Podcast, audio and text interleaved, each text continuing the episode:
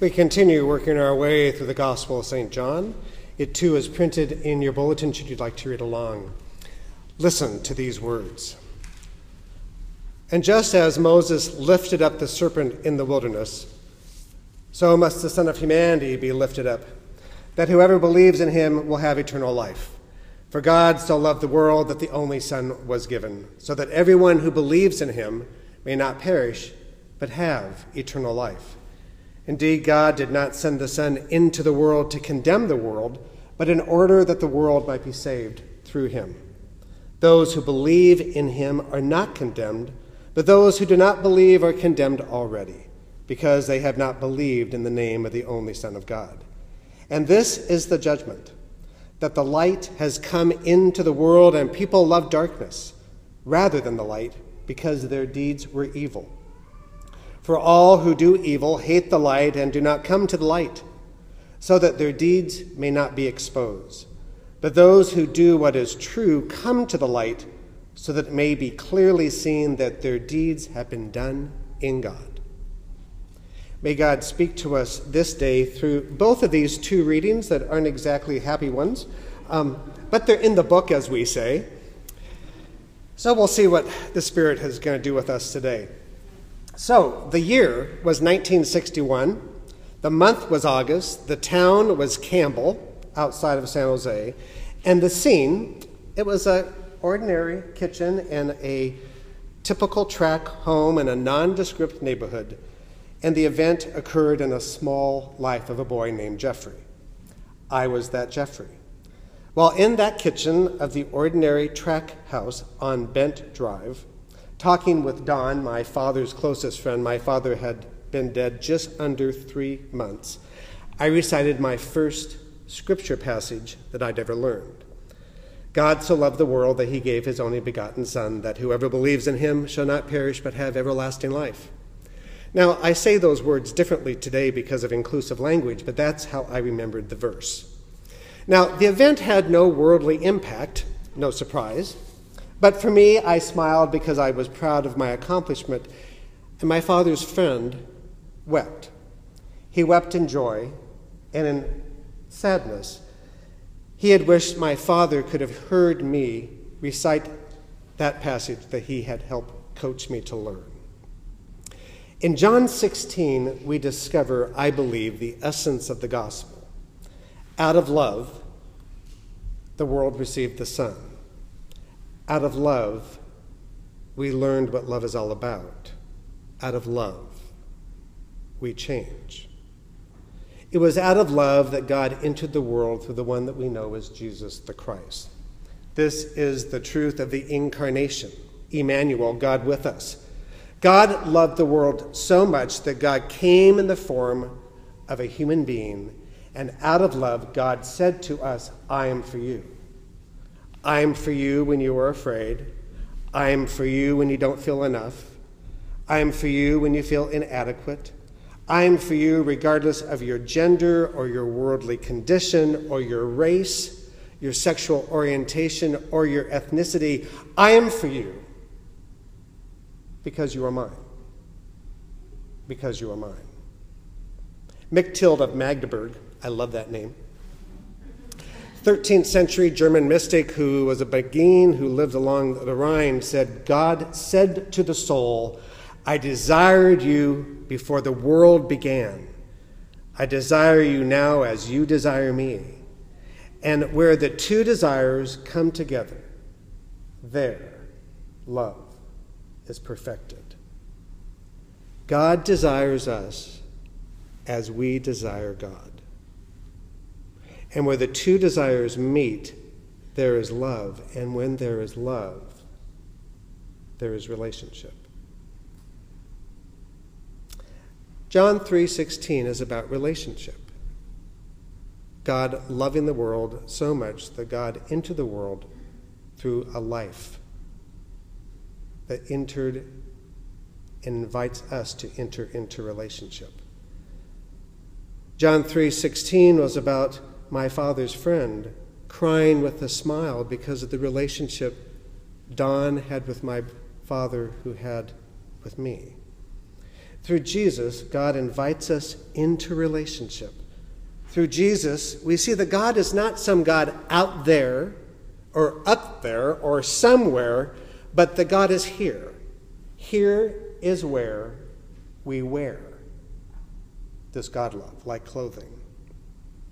When we're in relationship with the holy, our lives change, but most often not on our terms, but on God's. This was certainly true as we heard in our first reading from the book of Numbers.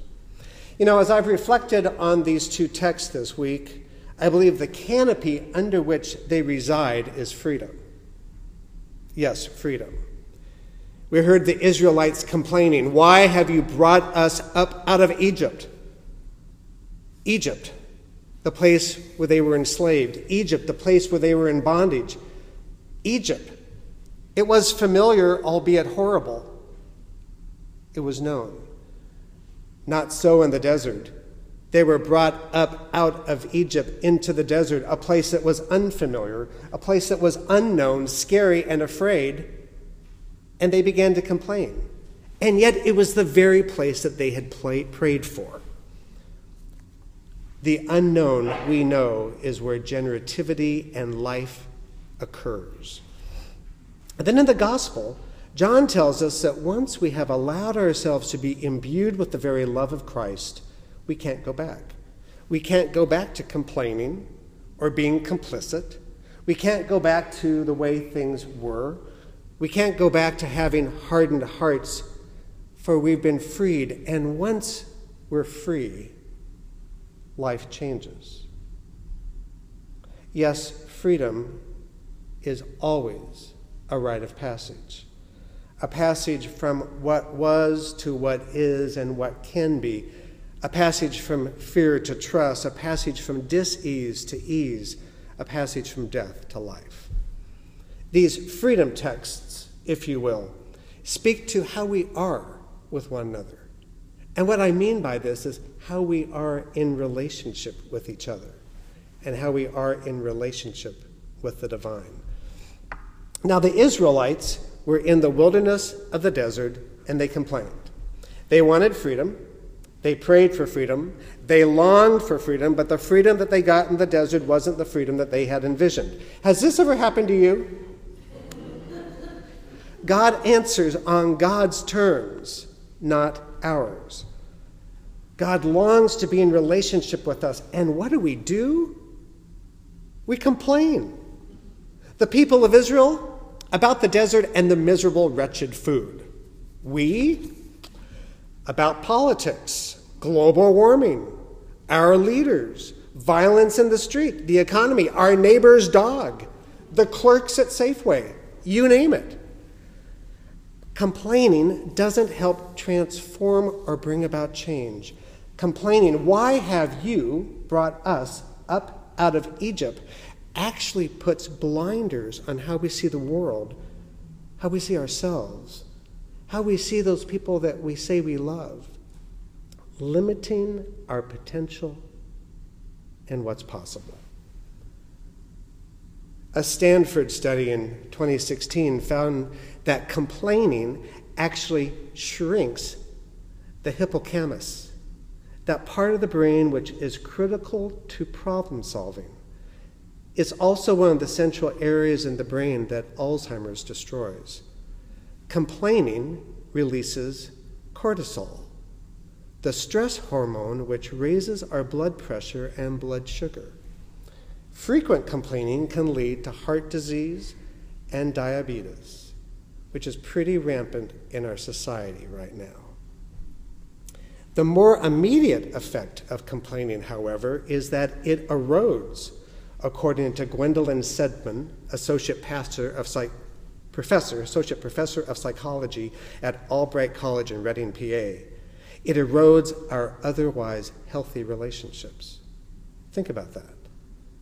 Complaining erodes our healthy relationships. It can become contagious. Have you ever been in a room of people, excuse my language, bitching? And the bitching takes on and becomes bigger and bigger. It's demoralizing, it's exhausting. And we all know what it's like to be people Or what's it like to be around people, to be those people ourselves when we're grumpy? Likewise, the flip side of complaining, appreciating, it too can take on the qualities that are infectious and exhilarating. It sets us free. The choice is ours. God entered human life not to condemn, but to embrace, not to bind, but to release. This is what healthy relationships do. They release us to be our most authentic selves. Naomi Levine, owner of City Epicurean Events in Chicago, used to complain she writes about everything from business to parenting to cleaning to the weather. Two years ago, her eight year old son had a complaint of his own.